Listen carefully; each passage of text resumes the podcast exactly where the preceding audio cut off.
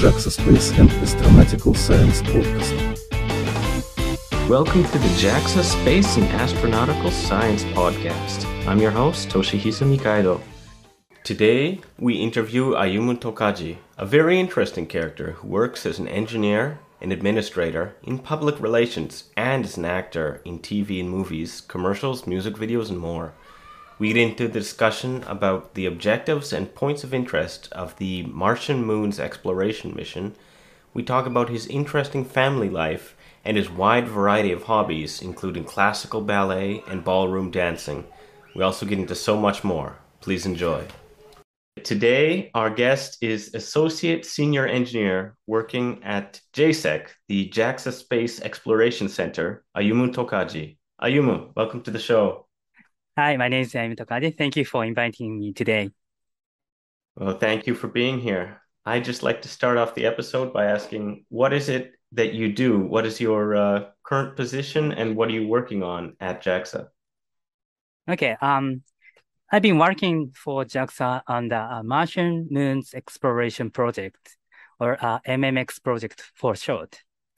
Uh, I joined the MMX project about four and a half years ago and at first, I worked as an engineer, as a member of the spacecraft systems team that uh, developed the spacecraft systems. However, now I'm not working as an engineer very much. and I'm in charge of non-engineering work while making use of my knowledge and experience as an engineer and uh, living and working in the United States. And I'm currently in charge of three roles. The first one is um, international cooperation. The uh, MMX project is a large-scale international joint mission led by JAXA. We received uh, cooperation from uh, space agencies in various countries, such as NASA in the United States, ESA in Europe, CNES in France, and uh, DLR in Germany. Uh, they are providing uh, mission instruments and rover Therefore, uh, my job is to jointly prepare documents for uh, cooperative uh, agreements with each organization to ensure uh, smooth mission progress and hold uh, management level meetings to find solutions to problems that would be difficult to solve by engineers alone. I think I was assigned to this task because I have lived in the United States for about 10 years and I am able to speak a little English. That's the reason why I was assigned this task. And uh, second one is import and export control. Um, as I mentioned earlier, since the MMX project is an international joint project, so it is necessary to import mission instruments, test and flight models developed by the international space agencies. And also, uh, it's necessary to provide the uh, International Space Agencies with information on spacecraft that needed for the development of mission instruments. But for that task, the, there are various laws that uh, must be complied with uh, when moving hardware information across borders.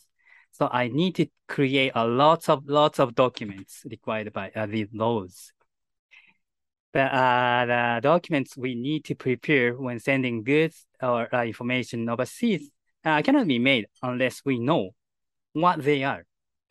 So I take advantage of my knowledge as a satellite systems engineer. And in addition, uh, we also uh, receive the hardware from overseas. In that case, we have to pay custom duty and import consumption tax if we import it uh, normally and that uh, these taxes are often quite expensive. So um, we request for help from uh, space agencies of each country in advance so that we can uh, import as much as possible without paying taxes. Of course, uh, communication with such uh, agencies is done in English. So uh, my overseas experience is used for this task too. And the third one, be the public relations and outreach. Uh, I'm a, a, space geek by nature and have a strong desire to let as, as many people as possible know about the uh, excitement of the space development. in addition, I'm actually used to being in front of the camera as an actor. So I think this is why I was also assigned to be in charge of the public relations and outreach. And so uh, for the outreach and uh, public relations guys, I'm in charge of the MMX project offshore Twitter account and planning the content of the exhibits at the ISAS open house and also coordinating with uh, outside museum when they hold exhibits related to the MMX project. That's all for, for my uh, current tasks. Wow, that's that's a lot of things that you're doing there. Oh, let's see. Where where should we start here? I mean, there's definitely a, a lot of things that I think people will be interested in there. You you mentioned that you were also an actor. You're working on the MMX project, which has uh, come up previously in our podcast series, which I think a lot of people are excited about that. uh, yeah. You mentioned your time overseas, uh, or that you've been in the United States for a decade or more. Yeah, it sounds like you're doing so many things. I think we're going to get into all of those at some point. Let's start with you mentioned that you were an engineer Mm-hmm. and mm-hmm. then more recently you've been uh, it sounds like you're creating a lot of documents or uh, at least managing a lot of documents mm-hmm. are these mostly sort of legal documents uh, between organizations and and uh, and for taxes and everything or is are they more specification documents it's not a legal document but uh, it's called mou or loa it's a kind of document we we understand what we need to do between JAXA and the international uh, space agencies. That's uh, one of the my uh, task of doc, uh, documentation management. And other documentation management task is for our export and import control. This is uh, kind of legally document uh, required document. So we need to uh, turn in these documents to the custom Japanese customs to receive the hardware from overseas. So I think I'm doing the document management, legal document, and some of the understanding document. Documents to coordinate uh, a project, mm-hmm. perhaps. Do you enjoy uh, making and working with documents a lot? Because I know there, there's some people out there who really like that. A lot of people who find that uh, tedious or maybe even boring. What's what's your take on it? Uh, yeah, I know some people are uh, doesn't like such a uh, document making tasks, but um, actually, I'm the only people who can uh, make and manage document for import export, also international collaborations. So I'm not uh, tired of that kind of task. I'm in honor of that. That's good do you still do much engineering or is it mostly uh, more document and uh, public relations related now yeah most of my tasks be the kind of uh, administrative mm-hmm. jobs not engineering jobs this moment so do you miss working in, in engineering or do you prefer what you do now i did work for uh, as an engineer for about 20 years. So I think it's a good chance to expand my uh, job experience. So I accept the manager's uh, request to uh, do some administrative uh, tasks.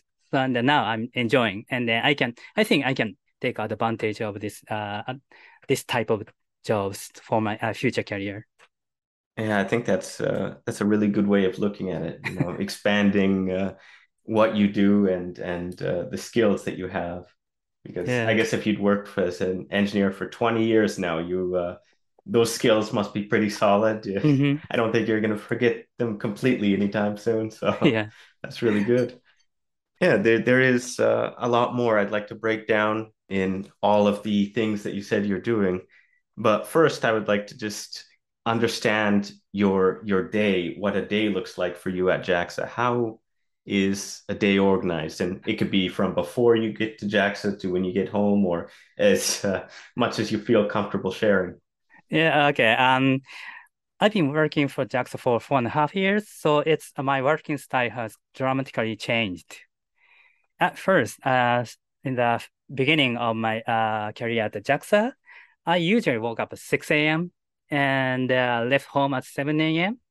and uh, took a two-hour train ride to get to the uh, Sagamihara campus.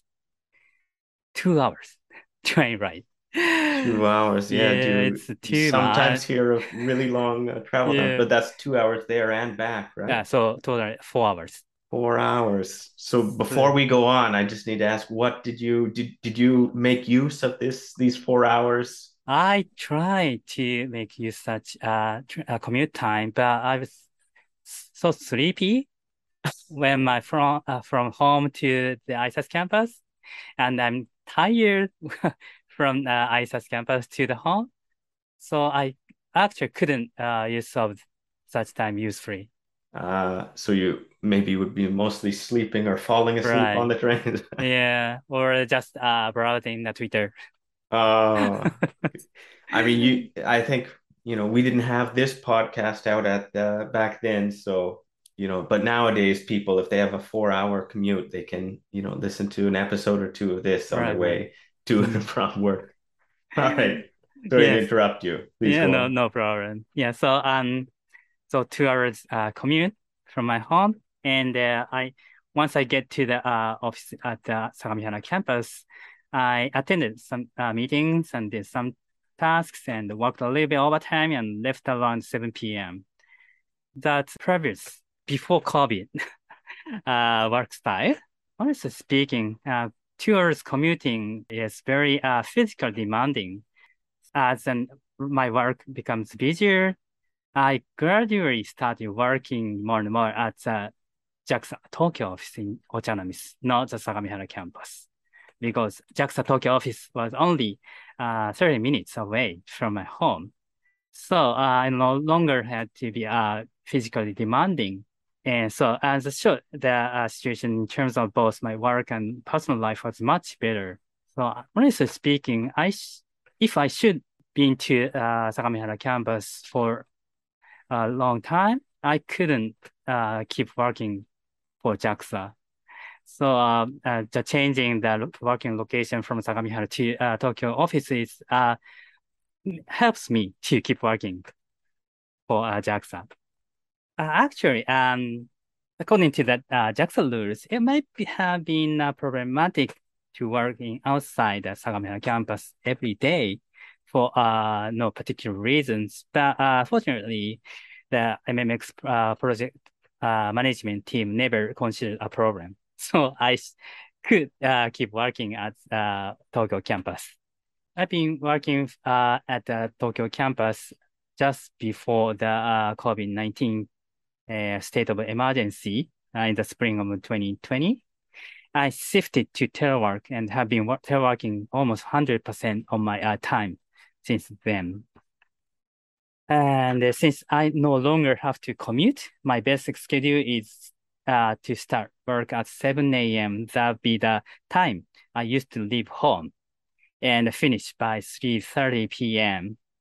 unless I have a meeting in the evening. So uh, by doing so, I was also able to do my grocery shopping at less crowded time.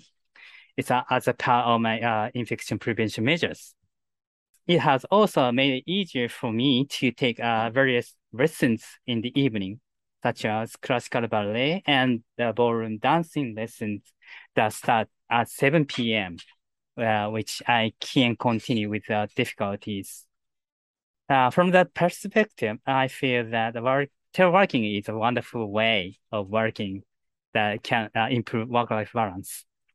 Uh, incidentally, the only time I go to the office is when I have to prepare the document for the government that require the stamps income of the person in charge, or what we have an all hands meeting for the project.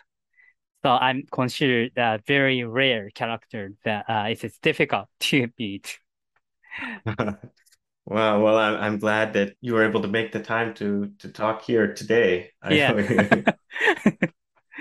So uh, again, a lot of uh, a lot of interesting information just came out. So you, classical ballet and ballroom dancing lessons. Okay, I I need to take down a note to get uh, back to you on that one as well later in this interview. And uh, yeah, as for the uh, telework, the um, remote working, it Mhm. has, I think, simplified a lot of things with uh, a lot of people's schedules, at least people who don't regularly need to be physically in an office uh, Mhm. to work. There's definitely a lot of negative things that happen because of COVID, of course, but uh, Right. I think there are that that's one of the I mean for most people you could say it's positive because it has opened up a lot of I'd say freedom in people's schedule or made Mhm. it work more potentially accessible to people. So Mhm. I do agree that that is you know one of the the good outcomes of you know, the bad situation that we're all in. So and and yeah, the four hour train ride, I guess now is, is technically zero hours Yes. if you're working from home most days. So that is much, much better, I think. Do you ever find it difficult to focus though while you're doing telework? Because I know it's been a, a big shift for a lot of people. Some people find it a lot easier to work from home without any distractions, whereas other people find they have more distractions at home or just aren't Mm. still aren't used to working from home or, or whatever. How how do you find it? Um, I don't find any difficulty to telework, working from home, because, hmm, my kids are old enough, so they don't interfere me. Mhm. And uh, my wife uh, is also working tel tel uh, telework, so we can have uh, lunchtime together. I think what I need for teleworking is uh, the PC and high-speed network. Mhm. Both we have.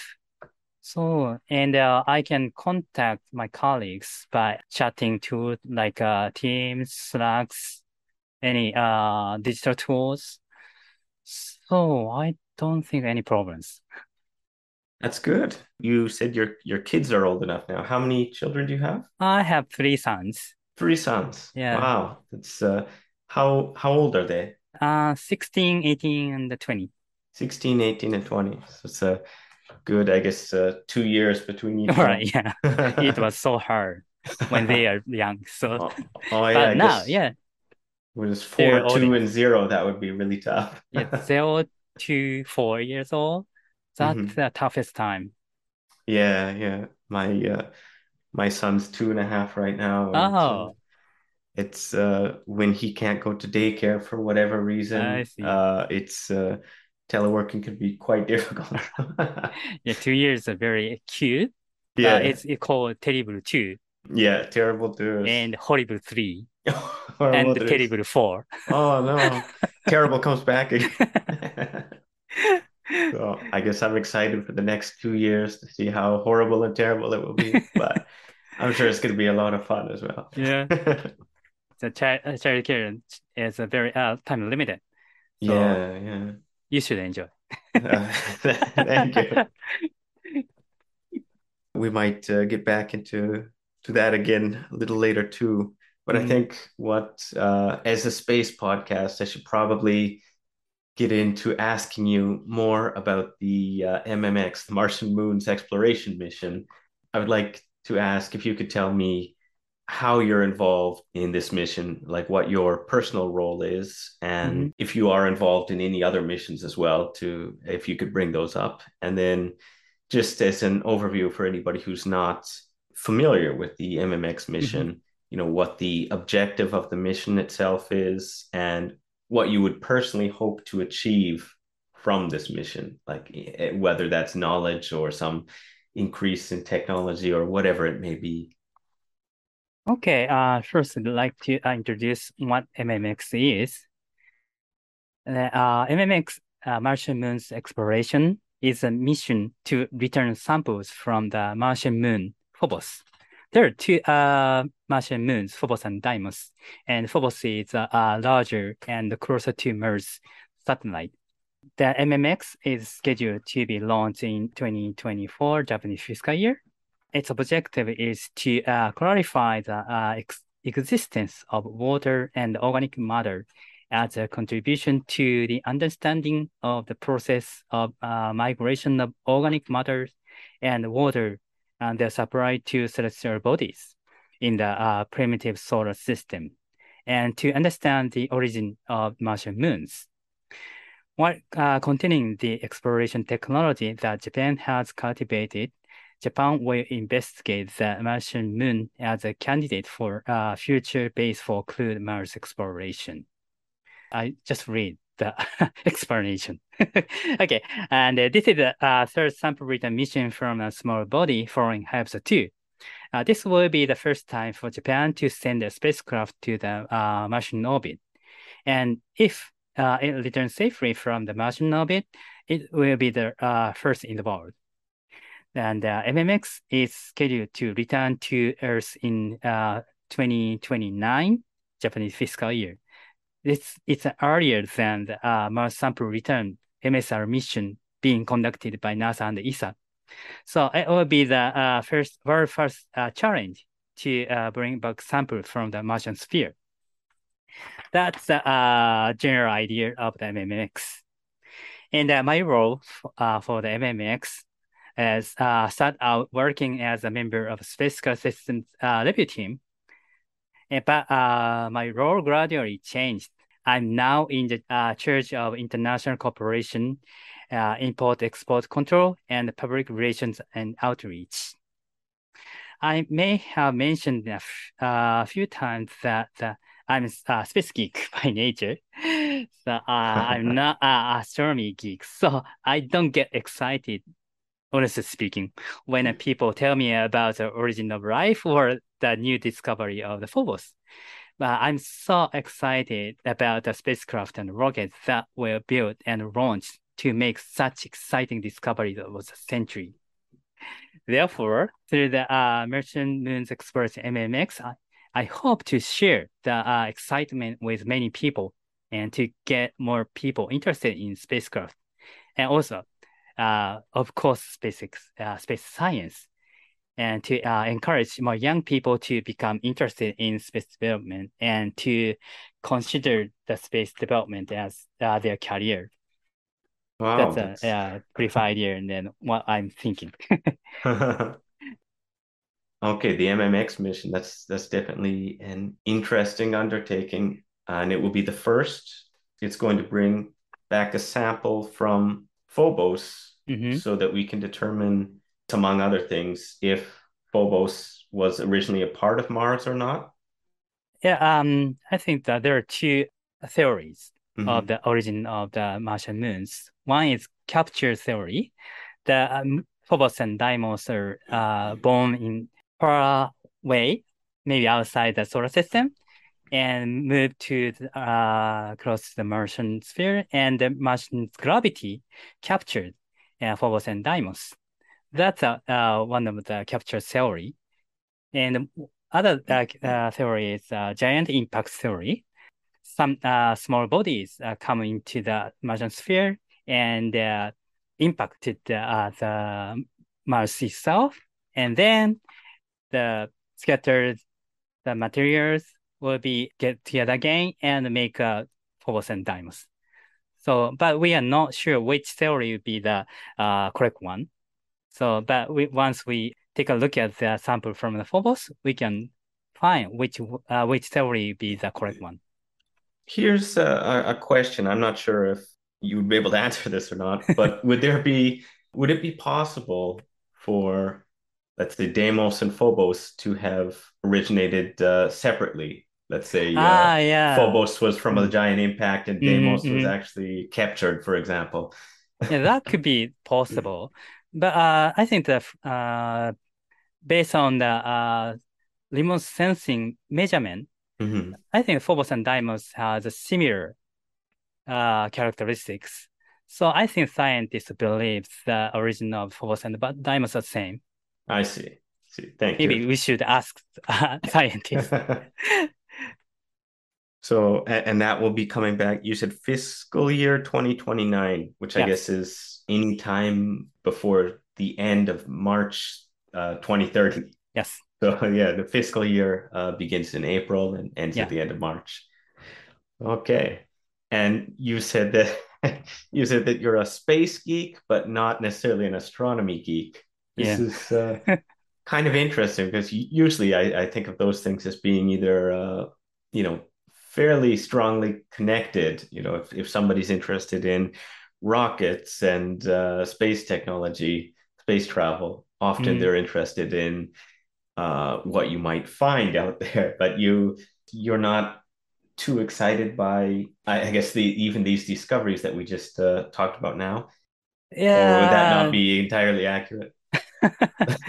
Yeah. Like like Um, if we find out uh, whether or not Deimos and Phobos were were from giant impact or uh, the Capture theory or perhaps something else, I don't know. yeah. Would that uh, not excite you so much? Are you more Yeah, interested um, in the in the technology aspect? Yes. I I think see. the technology guy. So um, uh, when I hear the uh, origin of the Phobos is uh, captured, I Mhm. say, whoa, but um, I feel more excited when how we can do that, mechanically do that, how the spacecraft worked. I'm, I see. yeah, I think it's very much a technology oriented guy. So Mhm. I, I think that's interesting to have a sort of a line drawn there. I, uh, like I mentioned, most of the time, I haven't really asked too many people to sort of uh, if they're interested in both technology aspects Mhm. and the uh, discoveries. But I, I think I assumed, and I would also assume that most people would assume that these are, don't really have a line between them. So Hmm. that's that's interesting that uh, that you uh, lean so much more towards the uh, sort of technological side rather than the discovery side. Yeah. that's the reason why I'm engineer, not a scientist. Uh, yeah, I guess that that does make sense. Yeah, Yeah, interested engineer in and the the scientist, process, right? they have a different language. So Yeah, yeah.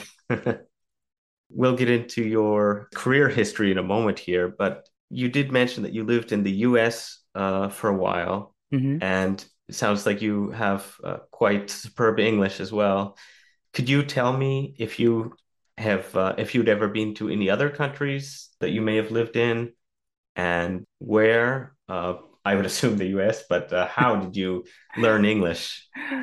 Yeah, um, yeah, I lived in California, USA for about uh, 11 years. Uh, from the time I was graduate student at Stanford University's Graduate School of Engineering, and until I returned to Japan in 2011.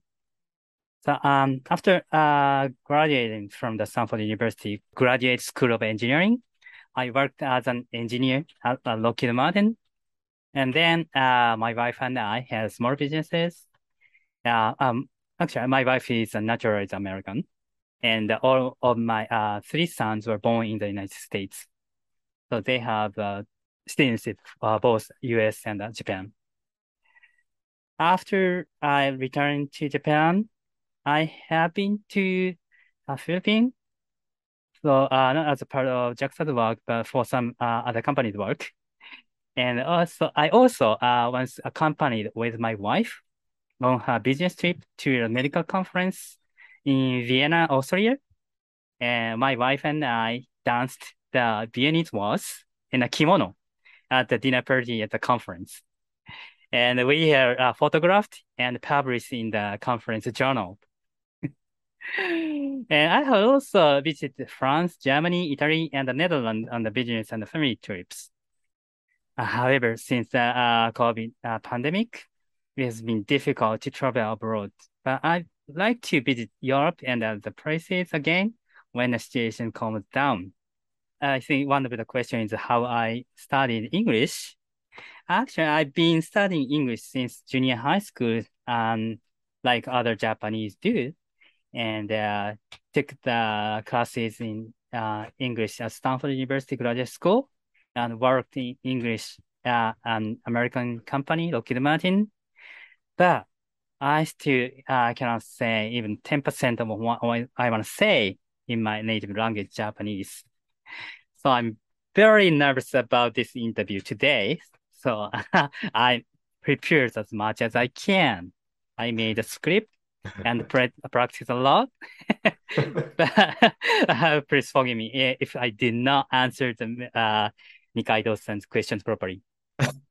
I need to apologize in advance. No, no, no problem. Uh, I, I think that your your English is actually very good, and if that's uh, ten percent of what your Japanese is, you're you must be a very, very uh, proficient speaker of Japanese. Thank so. you. so there's a couple things here that I, I want to uh, ask about before we get into your actual career history. Mhm. You said uh, that your wife is a naturalized American. Yeah, So she is uh, Japanese. okay, so she was originally uh, Japanese, but now she does she have only a single citizenship then? And- Yes. Okay. I guess you couldn't say if it was. So, and uh, you mentioned that your wife and you danced the Viennese waltz in a kimono. Yeah. How did it take long to to learn to dance the waltz? Yes, actually, I took one month's lesson to prepare for the dancing at Vienna. wow. Yeah, Viennese waltz is uh pretty much difficult. Very uh, rapid spin at the uh Viennese waltz. So uh, I took yeah one month. One month. Yeah, So you you trained for a month, and and I guess you, you were always uh, your your wife and you did this together the Yes. the entire uh, training period, and then the dance. Yes. That's that's great. And you you also mentioned that you went to Stanford University as well. So Mhm. there's a I think a name a lot of people have heard. So on that note, uh, could we get into your career history and including, you know, where you were born, raised, uh, where you went to university, and anything else you might feel comfortable speaking about? Okay, yeah. I was born in a Kochi prefecture. It's a southern uh, Shikoku Island, actually western part of Japan. I lived in uh, Kochi prefecture I until I graduated from high school, and I moved to the Tokyo for the university. I then went to the University of Tokyo for my bachelor's degree and master master degrees in engineering. And after uh, receiving my master degree, I uh, went to into the doc- doctoral program at the same university. However, um, while I enrolled in the doctoral program, I moved to the United States to study at Stanford University Graduate School of Engineering, California, USA. I and I earned a master degree, uh, master's in science, master of science. Uh, after graduating from the Stanford University graduate school, I worked as an engineer at Lockheed Martin for about uh, five, about five, five to six years, and then ran a small business with my wife before returning to Japan. And after returning to Japan, I worked for uh, IHI Aerospace. It's a manufacturer of Epsilon rockets. The uh, Epsilon rocket will be launched in October, I think, uh, this year. I worked for uh, IHI uh, for as an overseas technical sales team for uh, satellite engines for about two and two years before deciding to return to academia and return to the Nakasuka lab of the University of Tokyo as a research student. And while uh, looking for research topics, I participate in the Procyon project. It's an ultra small deep space exploration spacecraft launched as a uh, Hayabusa 2's piggyback payload. While I was a research student, I was invited by the Graduate School of System Design and Management at Keio University to participate in the Microdragon project. Uh, it's a Vietnamese uh, microsatellite project. So um, I worked for Keio University for about five years. And when my uh, contract with KO was about to expire, I was asked by the uh, MMX project project manager. So I think that uh, he was uh, project pre-project leader at that time, and uh, I decided to work on the MMX project, which is uh, where I'm now. And uh, our contract with JAXA is coming to an end soon. So please contact me if somebody needs me for the, the satellite project. That's my career uh, overview. So it's a, a little plug at the end there too. That's uh, an impressive history though. The you know, having gone to University of Tokyo and Stanford University, both uh, very famous universities, and then working at Lockheed Martin, IHI Aerospace, and working at Keio University and all those Mhm. other places is uh, a lot of and, and you know working on things like satellites. This is for I think most people at least, and for me anyway, this is very impressive. Uh, Thank you. I think that's that's very awesome, and and I know you, have a, as you mentioned at the beginning, you have quite a wide range of skills as both an engineer. You can do the administrative side of things and Mhm. uh, public relations. So I think uh, pretty much any company would be would uh, benefit from having you on board. So if there's anybody looking for uh, to hire Ayumu Tokaji-san here, uh, just you should contact him and ask for his resume. But I guess you heard the overview of his resume right now, so Mm. that's uh, you know just straight to the interview then. Yeah. So you said the the contract with JAXA is coming to an, an end soon, when uh, Uh, within a uh, half a year? half a year, Yeah. and then you you will be separated from JAXA at that point. Yeah, um, JAXA rule prohibited me to Mhm. uh keep contract uh for longer than five years. Mhm. So that this year is five years. So I don't have any choice to keep working for JAXA. Ah, I see. Yeah, we. I think at JAXA, most people, this includes, you know, most positions, I would say. As it's kind of hard to sum up uh, just in a Mhm. few words, but most people in most positions are given limited contracts, Right.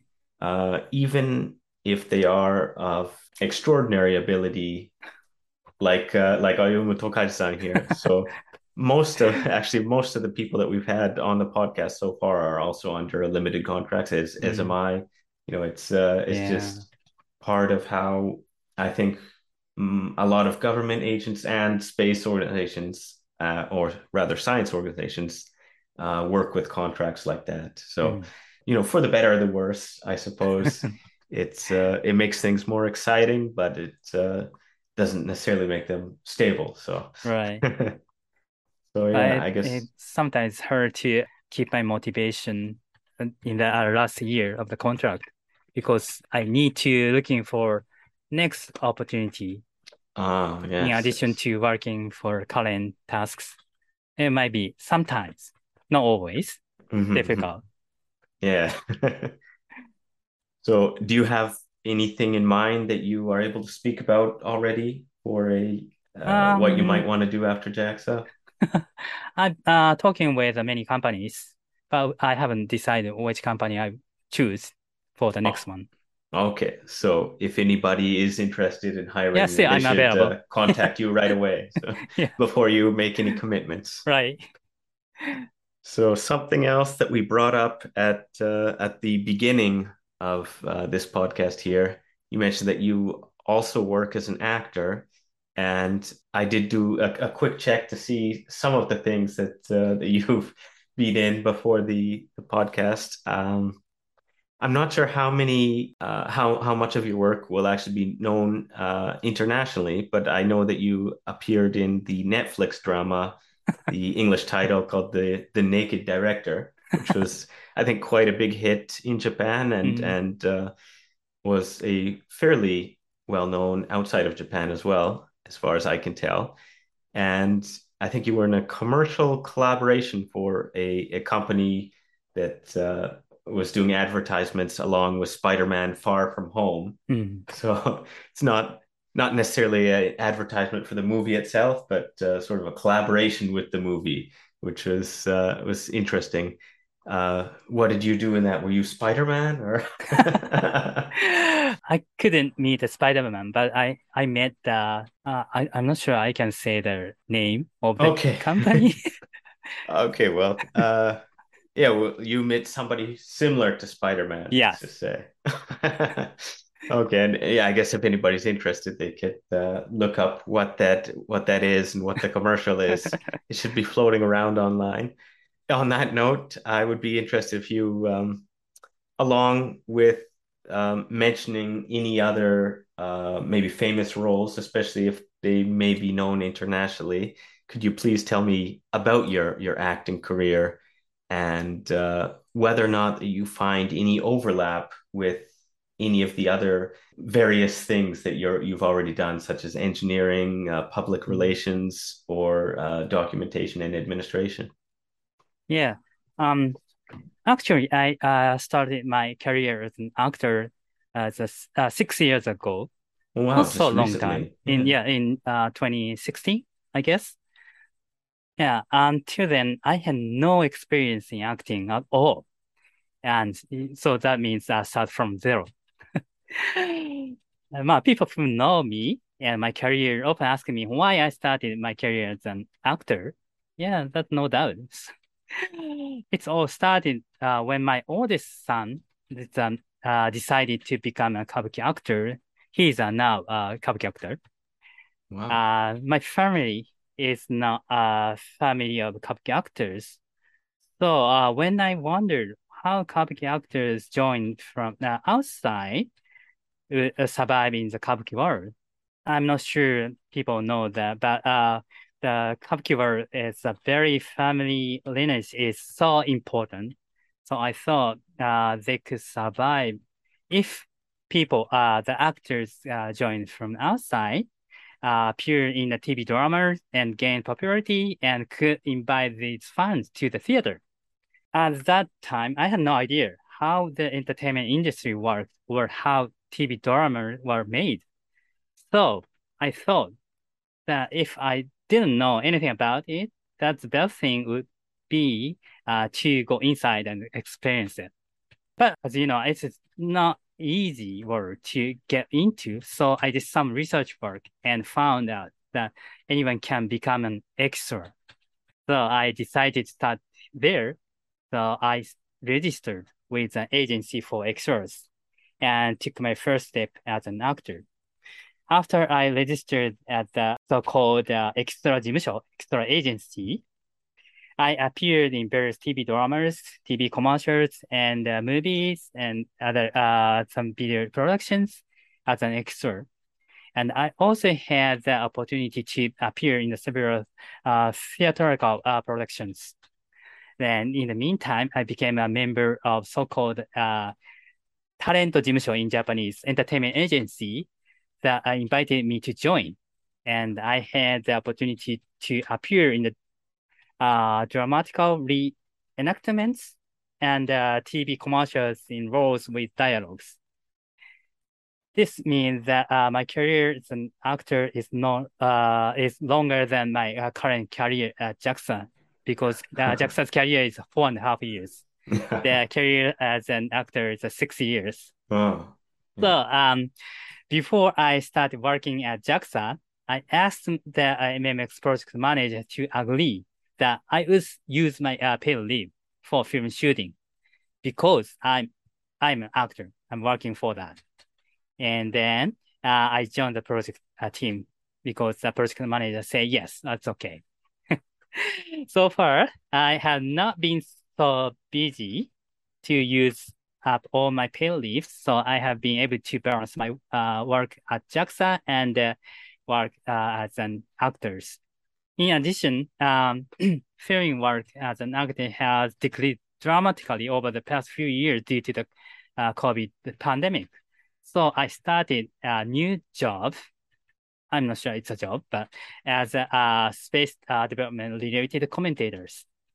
Although I'm still novice commentator, but I have uh, commented on the uh, launches of Japanese astronauts Noguchi-san or other uh, Japanese astronauts on Crew Dragons. I've been in the uh, space industry for 20 years, so I find it very enjoyable and uh, rewarding to work as a commentator when uh, where I can use my knowledge and experience in the space industry. However, I would like to continue my activities as an actor, not a commentator, even if only in a very small way, in order to pursue my uh, dreams of appearing in TV dramas with my Kabuki son, eldest son, who is, is now Kabuki actors. That's uh, that's a wonderful dream there.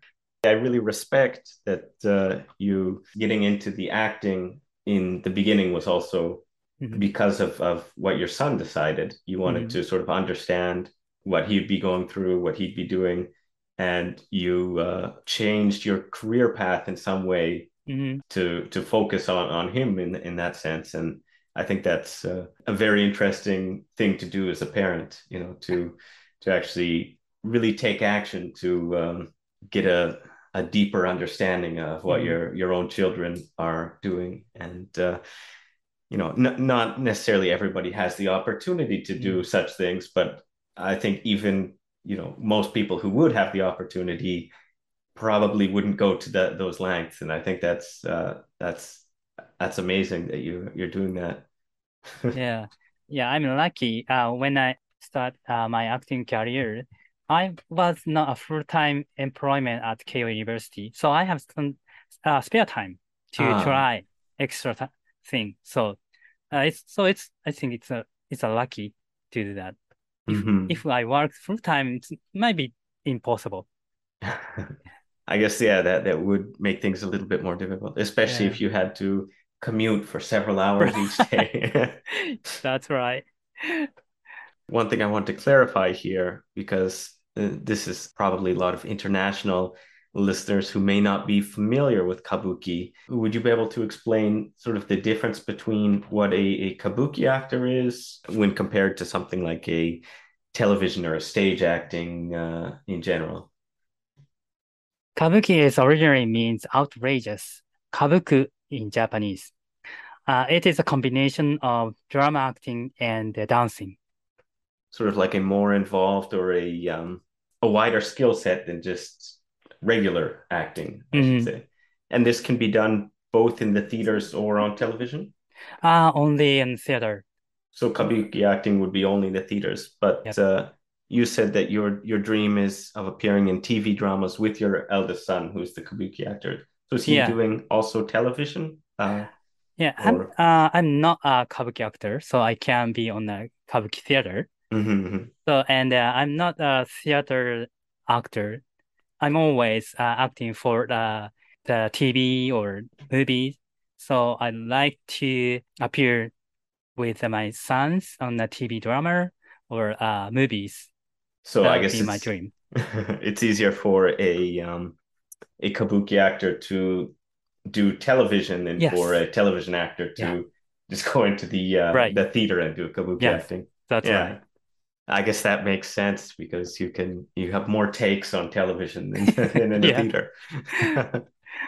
I hope that uh, you'll be able to fulfill that dream someday Right. soon. Yeah. Yeah. Once your other two sons uh, have figured out their paths, and you might have even more you have to start doing too. hmm Two questions there. One uh, regarding your your son's decision to become a kabuki actor, because as you Mhm. mentioned, you're you don't have any sort of family uh, lineage Mm. uh, in in the kabuki theater, Right. but this is sort of a, a closed, uh, more traditional area, kind of like uh, I, I don't know if this would be inaccurate, but maybe similar to like uh, owning a temple or something. You don't Mm. most people don't just suddenly decide, oh, I'm going to go be a uh, a temple owner. Uh, usually, it's it's passed on from generation to generation. Mhm. Uh, do you know why your son suddenly decided this? Like, like what led up to th- this decision? Because I, I don't think it's a very common one, but it's definitely an interesting decision that he made. Um, I think the trigger that uh that my son decided to become as an kabuki actor is uh, he took a summer workshop as a kabuki actor at a one week long summer school, which uh, uh, the elementary school students will uh, learn how kabuki is and make a very uh, short uh, kabuki play. And he is he was very enjoyed, and uh, he did the uh, main role at the uh, sixth grade of elementary school, and uh, as a result, he decided he's going to be a kabuki actor. So back from the sixth grade, he he already got that much influence Yeah. in his uh, in his future career. Again, that's uh, you know I, I think a very rare but extraordinarily interesting career choice, and Yeah. uh, I'd like to see how that develops moving forward. Yeah. Mhm.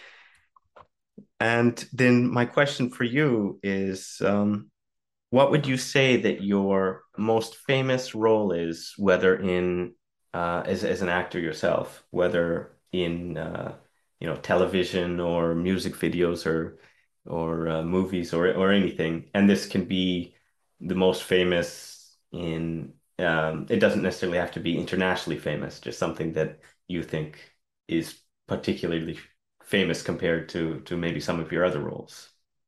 And if you have multiple, uh, feel free to to state those. Hmm. I think that it might not be famous, but that that I have only one TV commercial which I say something. It's um uh for uh the Spider-Man collaboration TV commercial. That's uh, my uh, best TV commercials. I'm I'm uh, my role was an uh, company director, and I did say something for uh, discussing how the company doing. That's uh, uh, my uh, top of top uh, TV uh, commercial roles in my career so far. And do you have anything uh, for either television or movies that you would uh, Um, consider well known? I don't think I have lots of TV commercials and movies, but it's very small. It's an extra, so Okay, so not your famous. I guess even if the the show or movie is kind of famous, your your role is not necessarily so big in most of these. Uh, And uh, and the one other TV commercials I uh I remember well, it's uh the uh, Japanese tea commercials, mhm. and uh, I'm just uh next to the main characters. I I don't say the name of the talent, but the main character uh loved uh, very interest is interested in space development. So Oh. uh he asked me to ne be there. So I got a very good position next to the main character. That's uh, I remember well. that's lucky that uh, Yeah, it's I was so lucky. was yeah. So I I talked a lot about the space development uh during the uh the camera is off. So I really enjoyed the uh, film shooting for that that TV commercial. So I guess there does end up being some overlap uh, in that way with your with your career as an actor and uh, in the space industry. Yeah. And as as you mentioned in the beginning as well, I think um, the public relations hmm probably also has a lot of overlap with the with being an actor as well, being able to uh, speak confidently and uh, hmm freely in front of a, a camera Yeah. In very Japanese good. only though. I, I, don't know. I, I can't speak uh, very clearly in either myself, so I envy you being able to. We've been over a lot of so many different things that you're doing as a career, and I'd like to sort of get back into. You mentioned uh, ballroom dancing, I think, and and uh, ballet, hmm and so I generally like to ask the guests also if they have any notable hobbies that they like to do when they're not busy with work. So, including these two things, what hobbies do you have and and uh, you know, how do you do them? How do you enjoy them? Can you get into that, please? Okay. Uh, yeah. As I mentioned, I I'm currently focusing on the uh ballroom dancing and classical ballet. I've been uh taking lessons twice a week for both of these uh activities for the past three to I think four years. Total four lessons per week. I'm always trying hard to learn uh, ballroom dancing in preparation for twice a year showcases. I'm not yet at the level of classical ballet where I can participate in a performance or competitions.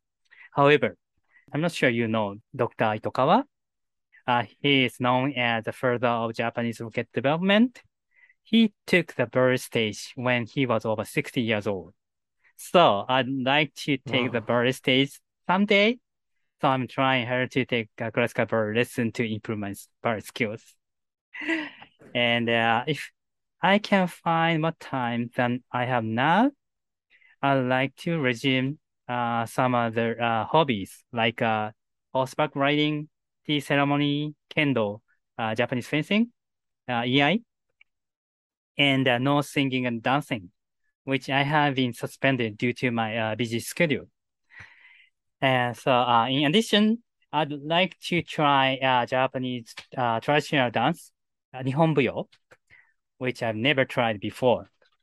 And uh, my wife is semi-professional opera singer, so I'm I like it'd be nice to learn uh, to uh, play the piano so that I can accompany her. There are many things I'd like to do, so that I don't have enough time when I'm working. So I need to quit a job to do a lot of hobbies. Wow. So so your wife is uh is a semi-professional opera singer. So she she goes on on stage and does opera in front of uh, uh crowds. Yeah, but uh, not professional. So I semi-professional. Semi-professional. Yeah, No, but but that's uh, yeah. still uh, extremely impressive. It sounds like your uh, your whole family is very talented in uh, in the entertainment and the arts. Thank you. Yes, like that. You said that you also, or you do ballroom dance uh, for twice a year showcases. Are Yeah. these are the showcases kind of like competitions? No, no, no. Comp not competition. Just to show that uh the how hard we practice Oh, so, so it's uh, a uh year. twice a year uh, performance that Yes. uh, is this open to the public? Um, yeah, it's uh technically open to public, but uh, usually the students and the students' uh parents will come together to uh, watch the showcases. I see. And you mentioned that you'd like to eventually compete in classical ballet competitions as well, Or uh or uh stage. or a stage, yeah. Yeah. Yeah, And there are many uh, competitions for the ballet dancers. It's mhm, called otonarina in Japanese. mhm. Adult and ballerina, it's combined otonarina. Ah, I It's see. called in Japanese.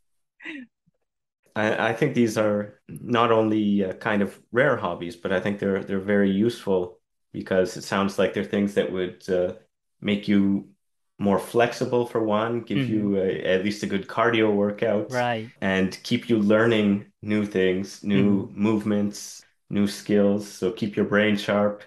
Sounds like Yeah. these are are very useful hobbies. And hmm you you mentioned uh, a whole bunch of other uh, hobbies that you said you'd like to get back to. You said uh, I think horseback riding, uh, hmm and then you went to a, a tea ceremony, hmm kendo, iai, and uh, and Noh singing. I think you said Noh singing and dancing. Uh, Noh singing and dancing is uh utai and uh, shimai It's in Japanese. Oh, I used to uh practice it, hmm but uh I don't have time to do that. And how about the so kendo and iai? I'm uh, sort of a personal interest in this. I uh, I did at least until Corona hit. I did fencing for a little while, hmm and uh, I don't know. I guess I I like uh, I guess a lot of guys might be just always interested in swords. You Mm. know, were you ever competing in uh, in kendo or or anything, or was it more of just a sort of a hobby to? Uh, Um, yeah, I used to. Um, but uh, currently I don't have time and resources to uh play Kendo. So I want to resume that, but I mhm. couldn't uh, so far. I guess moving forward, you you have a lot of things to do. Yeah, so I don't have time to work. And how about the the horseback riding? Where do you uh, where do you do horseback riding? Um, before uh coming to Tokyo, I live uh formerly lived in uh Gunma Prefecture. Oh, okay, Uh, so it was a lot easier, I guess, to get into yeah, the sort of open fields where people actually had horses. You, yeah. Um, there is a horse horseback riding club uh, hmm close to the Takasaki station. So uh, all of our family uh ran the horseback riding Oh wow. Did we are you living in Takasaki. did you own your own horse or would you No, no, no, no, no. there? It's too Okay. expensive. Yeah, I think so. But I guess with all these uh, skills, I I almost expect you to say that you'd be doing Yabusame. this uh, sort of archery, horseback riding uh, Yeah. technique. All those, those are some interesting hobbies. I'd like to see you uh, get back into those and hear hear more about those. But we should probably uh, get back to the JAXA part of things here as well. I am kind of interested with it. There's a very wide range of, of skills that you have, both in terms of career and hobbies. And I was wondering, why did you decide to apply for JAXA initially? And what do you like specifically about being at JAXA now that you are here? Assuming that there are things that you like, I hope. Yeah, um, actually, um, I didn't apply for the job on my own, but uh, I was uh, invited by the project manager to start working at JAXA as an uh, associate senior engineer. Um, I was, I think I was so lucky that the uh, timing of the project manager searching for new staff members coinc coincided uh, with the uh, expiration of my previous contract. Mm. And as a result, uh, it was perfect timing for me to get my current job. And one of the best thing about uh, joining JAXA was the opportunity to work on a large-scale satellite project. Uh, in my previous career, I had mainly worked on uh, instruments uh, and their microsatellites. So uh, I had never been involved in the overall design of the large satellite weighing uh, several uh, thousand ton, uh, thousand kilograms. At JAXA, uh, I was able to uh, participate in the MMX project from the uh, relatively early phases, uh, starting from the spacecraft requirement analysis through the RFP process to determine the spacecraft development manufacturer, to the preliminary design, and then to the critical design. And I felt the uh, technical and the programmatic uh, difficulties in proceeding with a very large project. Especially uh, MMX will have more than 10 instruments on board. And it will be uh, it will take a great deal of resources to coordinate the interface with each of them to ensure the uh, consistent design. Uh, in addition, uh, each of the space agencies that uh, cooperating with MMX as part of international collaboration have their own objectives. And it is quite challenging to talk with them to work uh, toward a single goal, the success of the mission, due to the language and cultural barriers and the differences. But I believe that this valuable experience will uh, very useful for my career in the future. Yeah, I think uh, the space industry is is a very international Yeah. industry, and uh, by nature it probably has to Mm. be. But uh, yeah, there's definitely a lot of barriers, and uh, previous guests as well have uh, have mentioned that you know there there are some you know cultural differences Mm. or or linguistic problems or of course um, not even on an international scale but even locally you know Mm. two organizations may have uh, different objectives and this can be quite difficult to really get everybody on the same page and headed towards the same you know overarching goal here so it, it sounds like you have actually become quite proficient in in helping you know facilitate uh getting a whole bunch of people together and and heading towards a, a singular goal from both the administrative process and uh, the engineering side as well. Mhm. So that's uh, that's impressive. Uh, I think what you've done during your, your time at JAXA already, and it's it's going to be unfortunate, I guess, that your contract might end before MMX launches and Right. or comes back. But uh, uh, yeah, these the all the instruments on board from all these other organizations, and you know, you you are one part of of what's going to make this happen. Mm. That's uh, that's amazing. I, I know there's a lot of people who are probably outside of the field uh, who aren't, you know, currently working at a a research industry or a university or a laboratory, but they are interested in, you know, working in space in in some degree. Mm. And I think it's difficult to put your own personal job down to like a, a single thing after everything that we've been over. You're uh, you have quite a wide variety of uh, tasks that you've done. So not necessarily your specific job per se, but uh, for anybody who is interested in actually uh, taking part in the space industry as a whole, would you happen to have any tools or recommendations, sort of resources, or anything that you could mention that people could either access or utilize in order to take part or lo- at least learn more about the space industry? Okay. Um, if space development is my uh, specialty, I think there are uh, many ways to get involved uh, in this industry uh, today. Uh, for children, uh, there are organizations such as the Young Astronauts Club of Japan. It's called YAC, and JAXA and various other organizations also hold lectures for children.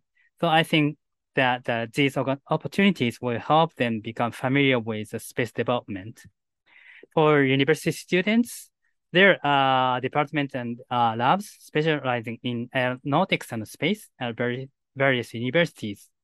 So I think it is a good idea to study in such a specialized field. However, uh, this does not mean that only those who specialize in aerospace engineering can be involved in space development. Many people who have specialized in the field other than the aerospace engineering, uh, such as mechanical engineering, electrical and electronic engineering, also work in the field of space development. Uh, more of the point, we cannot promote space development with only science and engineering people we also need many people with uh, liberal arts uh, backgrounds, such as the people who are good at managing money, people who specialize in law, uh, people who have outstanding language skills and can get along well with the people from overseas, people who can draw beautiful pictures, and people who are good at communications. Uh, in other words, as long as the person has a strong desire to be involved in space development, he or she can be involved in space development no matter what he or she studied at university. Even if you're not involved in space development as a career, uh, you may join an organization that builds a microsatellite as a hobby, or uh, the group of space enthusiasts who gather to discuss the launch of a new space business. In the end, as long as a, pe- a person has a passion for space development, there is a possibility to be involved in space development in any forms. So I'd be happy if he or she keeps the enthusiasm to the uh, space development. Yeah, I think that you made a really good point about how in terms of being involved in uh, in space development, we do definitely need people who you know have uh, skills and hopefully interest as well in uh, you know things like managing money in, in mm-hmm. law, uh, linguistic skills, and and I guess diplomatic skills. Uh, so you know, not uh, not everybody who is good at at the let's say either science or, or engineering side of things is necessarily good at getting along with people. That in itself is a skill. So being able to understand that that all of these skills do end up coming together in some form or another to help with the space development mm. is uh, an important point that uh, we probably often overlook. You mentioned the Young Astronauts Club of Japan, uh, YAC, I think you said. Yeah. Is this? Do you know if they have a an English version that we could link to as well? I, I probably, I would assume probably not, but mm, I don't think they have. Um, this is on for uh, Japanese, but yes, I think there are similar uh, organization in United States and mm-hmm. in Europe, I guess. Okay, so just uh, just wondering in case anybody outside of Japan or who who since this is an English podcast, I'm not sure how mm. many Japanese speakers or, or Japanese residents anyway would be uh, right. uh, listening. But I guess we should probably I'll probably put a link to the Young Astronauts Club of Japan mm-hmm. uh, in the show notes, just so anybody who is in Japan listening right. and okay. Uh, maybe can understand the website. So hopefully mm-hmm. we'll be able to take a look into that. and as you mentioned, yeah, there's there's uh, definitely organizations in other countries as well Mm. that mainly others for for other languages like English and and uh, whatever. And then there's also departments in universities, and uh, there's a lot of enthusiasts. I think you can look for people who have similar hobbies to yourself and probably get involved with Mhm. the space development, even if you don't end up uh, having access to to those organizations or Mhm. universities personally. Yeah. So, yeah, there's I guess of several degrees there. Uh, again, this is kind of hard to pinpoint uh, because you have such a wide range of, of uh, what we we say that your work is. But uh, the question that I do like to ask often at the end is if you suddenly had an near unlimited budget to put towards anything in your field of work. So, Mm. you know, whether that's uh, whether you consider that uh, engineering or public relations or administration, I'll, I'll leave that uh, to you in the answer here. Uh, what would you use that on? And and I mean, uh, you if you have really a lot of money, you have almost no limit to this. So, you know, a trillion dollars or whatever. Okay. Um. Uh, I'm uh, I'm not a scientist. I'm an engineer. So um, there's something I'd like to develop, not research. Mhm. If we can use uh, unlimited money, I'd like to develop uh, the camera, which is dedicated to the public relations and outreach activities uh, on board the spacecraft. Normally, uh, the cameras on board the JAXA spacecraft, such as MMX, are only for the scientific uh, observations. So the images taken by those cameras are used for scientific purposes first. And for most, uh, it is difficult to release them promptly for the public relation and outreach purposes due to the timing of writing the papers. So, uh, if dedicated public relations outreach camera developed by solely by the JAXA were installed on board, it would be possible to make the images available to the public immediately after they are taken. And the so-called donation ca- camera on board the Hayabusa 2 is a good example of this. And uh, in this area, uh, where we can uh, have a 360 degree camera, which is already used in the in space. So we can use these such types of camera too. I think that'd be great to be able to watch MMX spacecraft land on Phobos and collect samples with a VR headset. I think it's great to uh, watch it. So, and uh, this is one thing I need, I want to do. And the other thing is, uh, I'd like to develop a very uh, large rocket, larger than H3, because the MMX will be launched using the full capacity version of H3 rocket. Uh, it's currently under development. But uh, even with the full capacity H3 rocket, the maximum weight for the MMX will be about 4,000 kilograms. The current uh, spacecraft design is well within the range, but if there are a little bit more weight to carry, we'll be able to carry more fuel and we won't have to deal with stomach hurting mass management. That two things we want to start want to spend money. Hmm. Those are those are both interesting points there. The the first point that you mentioned about having sort of a uh, public relations centered cameras on, on board and uh, then connecting that with something like a VR headset. I think that's uh, that does sound like one of the next steps that uh, that people may want to be taking in bringing space development more to the public. You know, not just games, but uh, VR has also been brought to like sporting events and and Mm. things recently, concerts. You can, you know, get a virtual seat, put on a VR headset, and kind of feel like you're actually at the concert, so Mhm. Yeah. or or the event. And uh, I think if we were doing this in real time or near real time anyway, Mm.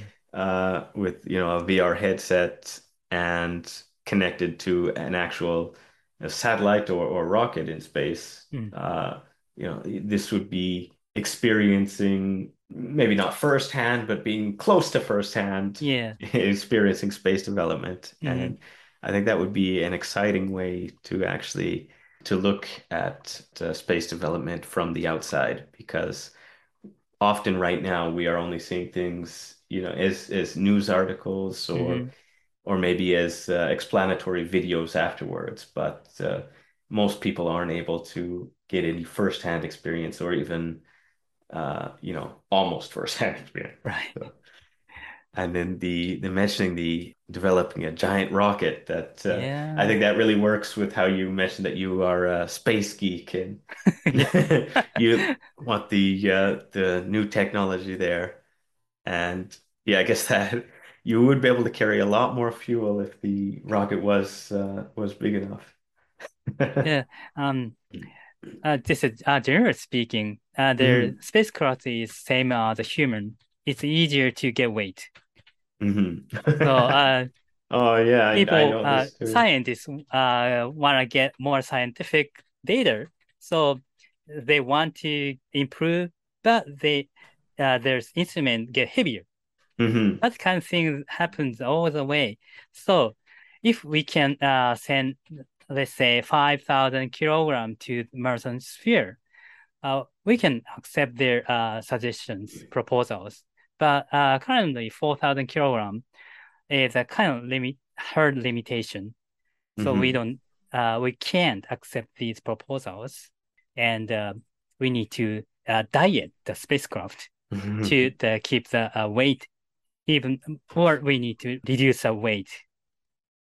Yeah, it's uh, it is unfortunate. I think that a lot of often very great ideas and often already, at least to an extent, complete products or inventions that Mm. could be sent, you know, to, into space or or to the moon or Mars or wherever the target may be, uh, end up having to be turned down due to limitations such as the weight, as you mentioned. Mm. And uh, you know, that's why especially you know a lot of the the heavier items that uh, that you'd want to send that uh, that are able to potentially make uh, groundbreaking discoveries end up getting turned down. So Yeah, yeah, being able to make a, a larger rocket that would be exciting to see as well. The Right. launch of uh, such a huge rocket. mm, I guess that's uh, that might be your actual what you're actually looking forward to the uh, the rocket there.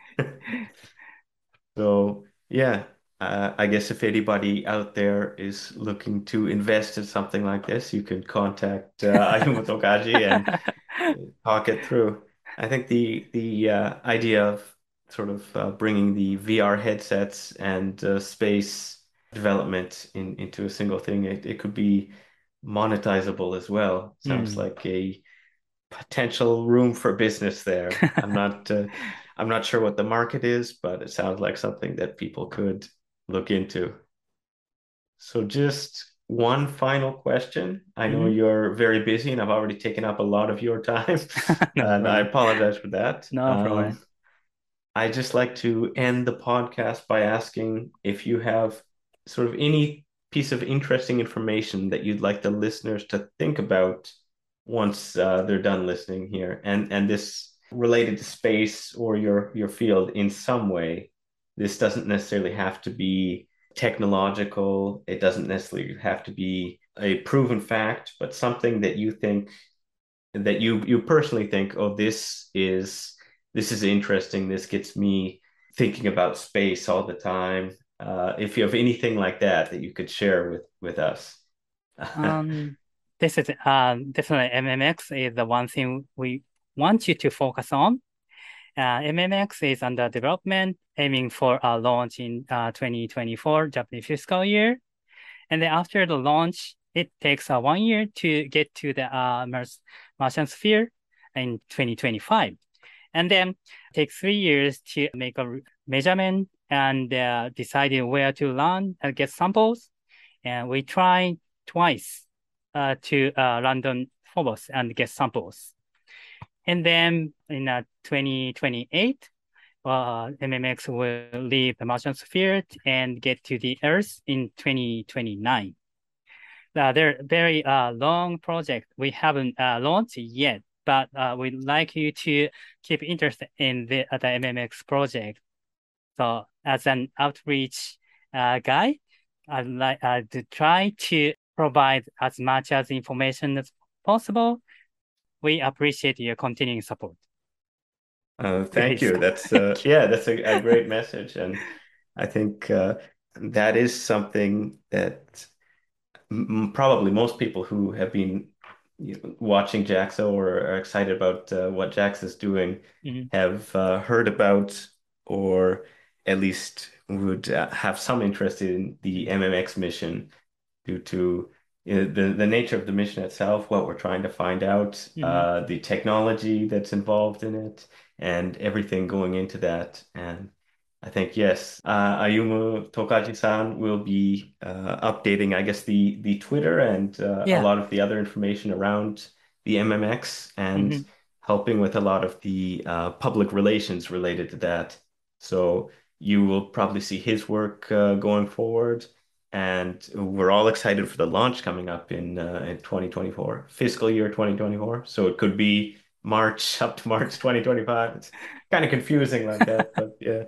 So the MMX, uh, yeah, we'll also put a link in the show notes to uh, information that we have on the MMX from JAXA, and uh, please check that out if you're interested.